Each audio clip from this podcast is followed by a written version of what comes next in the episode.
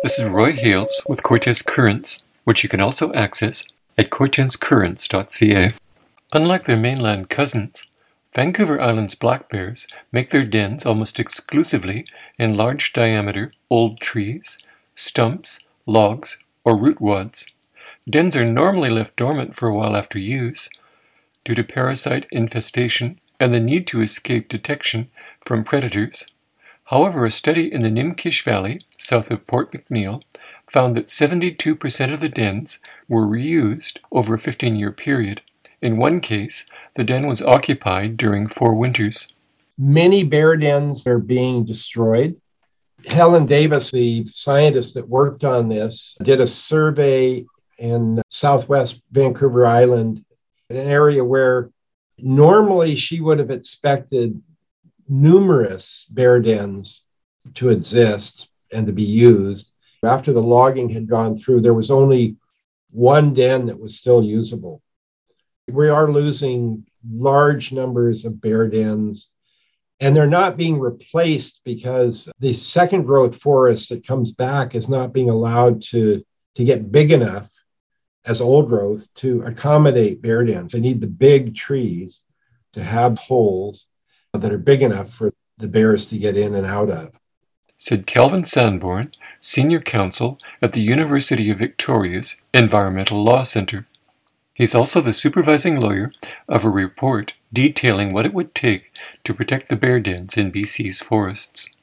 Three of Sandborn's students prepared this submission at the request of Helen Davis and Sierra Club BC. The Environmental Law Center is a class that is offered at the Faculty of Law at UVic, where uh, law students are learning to be advocates uh, for the environment and to act for environmental groups and First Nations community groups that are concerned about the environment. In this case, we were looking at the question of how the law could be changed to better protect bears.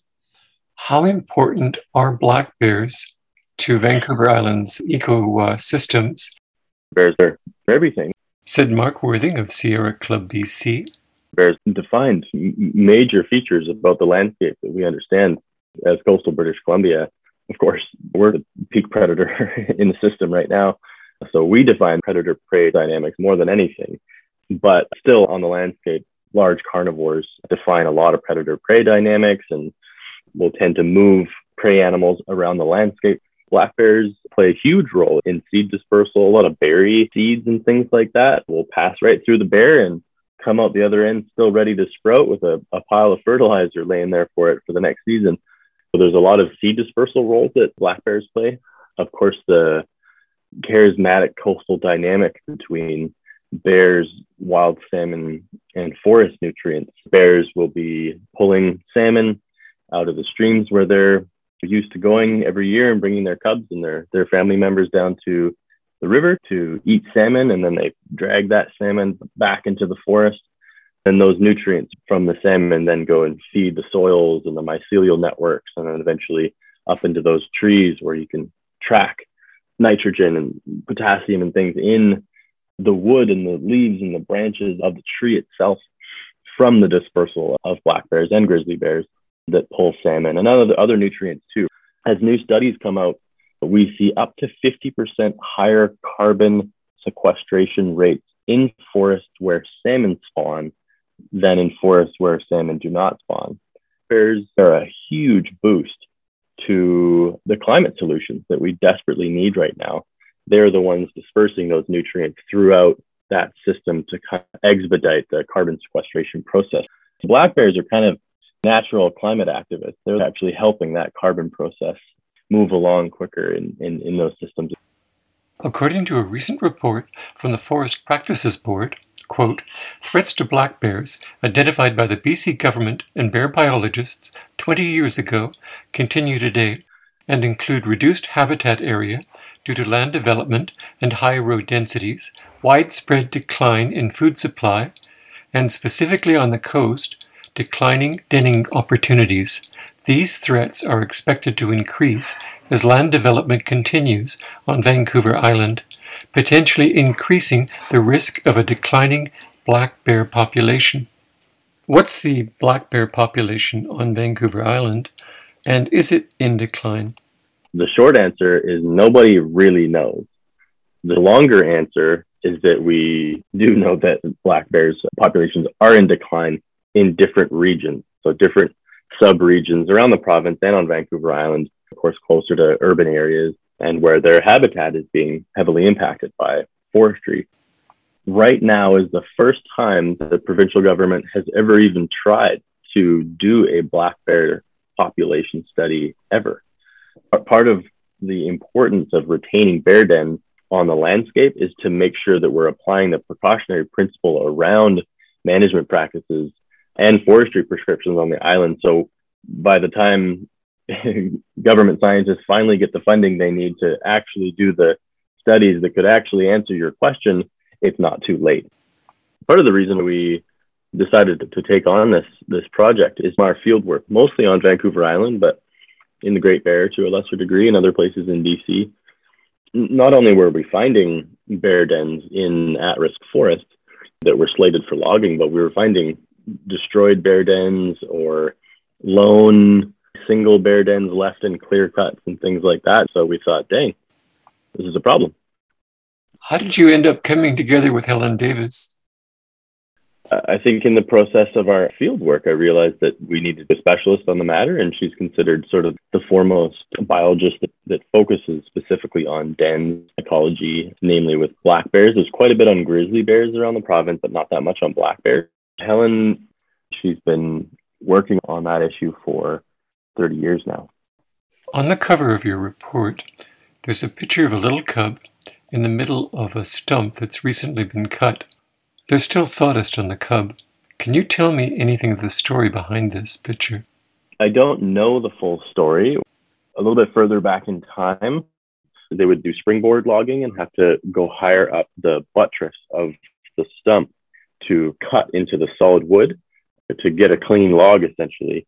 They don't do that practice anymore. The chainsaws allow them to just kind of rip right through the lower section of a tree and fall it.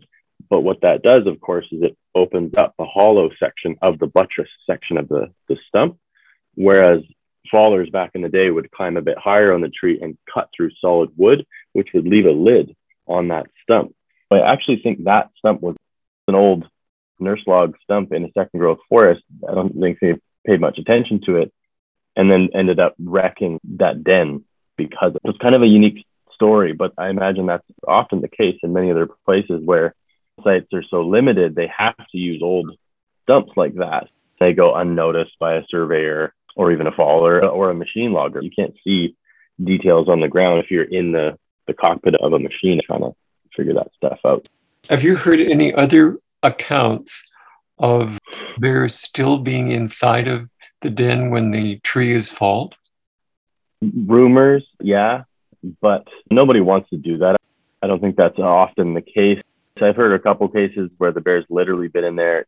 There was a, a video that came out recently where there was someone falling a tree that that had a bear in it, and they had to do a kind of unique maneuver where they plugged the den entrance and then logged the top of it. And then the bear popped out the top after the tree was felled off and ran off, which was kind of a nightmare scenario. That's the last thing you want to have happen. But you have to remember it's not illegal to log a bear den on Vancouver Island right now. So this is the issue. Bear dens are getting logged, certainly on Vancouver Island and around BC.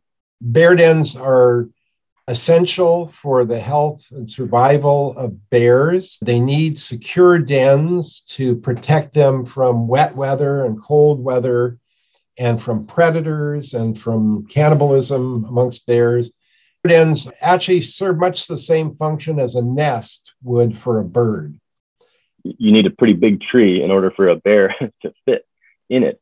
So, by and large, old growth is what they need for suitable den sites in particular, cedar trees, as they grow those large buttresses later in that tree's life, they get larger and larger. The rest of the tree will be healthy and fine, but that lower section will hollow out in the root buttress. Bears will find convenient access points to get in there, and then they'll drag in nesting material, sphagnum moss, sword ferns, and salal, whatever they can immediately find nearby. They literally make a nest inside of the den, uh, inside the tree, or they'll even excavate. You can see them chewing at, at spots to make a bigger entrance for themselves so they can squeeze in there. They really do need the big old trees to literally just fit in. And of course, the bigger, the better in terms of good real estate. And also, not just the access to those single trees, they do need a distribution of trees across the landscape. They may not come back to the same one the following year. So it's important for them to have options available to them. Maybe they've got uh, different bear dynamics in the area or not a good access to food one season. So they need to go and find another location for a winter den site, or even down in the day sometimes, and they just need fall spots to stay and, and, and be protected. So it's not only just the old growth single trees themselves, but they need old growth forests to live in and have options for themselves. We're saying that there are laws prohibiting the destruction of bird nests and that there should be laws prohibiting the destruction of bear dens. In fact, we do have some laws in British Columbia to protect bear dens in Haida Gwaii and in the Great Bear Rainforest. And those are the models that we're calling for to apply across the province. The reason why we have those protections in Haida Gwaii and the uh, Great Bear Rainforest is because the First Nations have demanded that. The Haida Nation, because of its great respect for bears, the coastal First Nations, in the Great Bear Rainforest demanded that the province bring in regulations to require that logging companies respect bear dens, that they not do logging without first surveying where bear dens are, and then establishing protective areas around those bear dens and managing those areas to protect bear dens. Even in the landscape orders on Haida Gwaii and in the Great Bear Rainforest, where black and grizzly bear den sites are protected, there are options for a logging company, for example, to destroy that bear den if it's necessary for the road engineering requirements. You know, they can't find another way around the den site, or perhaps it's a danger tree and a liability to the falling operation, then they can actually legally remove that den site from the cut block. But that's only in those two landscape orders. Everywhere else in BC, they can log right through a bear den with no problems. That's completely legal. So this is a problem that we're trying to address with the Wildlife Act amendment is to prohibit the destruction of bear dens. The model's there in two parts of the province, but on Vancouver Island and many other places in the province, we've got no protection for bear dens. The laws that we're proposing are pretty simple, simply amending the Wildlife Act to prohibit the destruction of bear dens and to require that when logging is done around bear dens that there be a protective area a 30 meter untouched forest area around the den the reason for that is you have to have escape trees if the mother and the cub are near the, the den they're outside and they can't get back to the den they need to have trees that are escape routes if they're attacked by a predator. Also, you need to have a an area of intact forest, one hectare around the tree, just to prevent wind throw from taking down the bear den tree. The other rule that we're proposing is that there be a 75 meter separation between any roads and the bear den so that the bears are not disturbed by uh, traffic. Those are basically very similar to the provisions that, that already apply in Haida Gwaii and in the Great Bear Rainforest. BC timber sales in certain areas has similar kind of guidelines that are not law, but guidelines. And some companies have actually put forward guidelines. Everybody knows what you need to do to protect bear dens. Go out, do a survey, Make sure that your employees are trained so they can identify bear dens when they see them. Require that those trees be tagged so that and identified so that they're not taken down, and that the reserve area is preserved around them. Then manage those areas so that you're not disturbing the bears during sensitive times of their life cycle.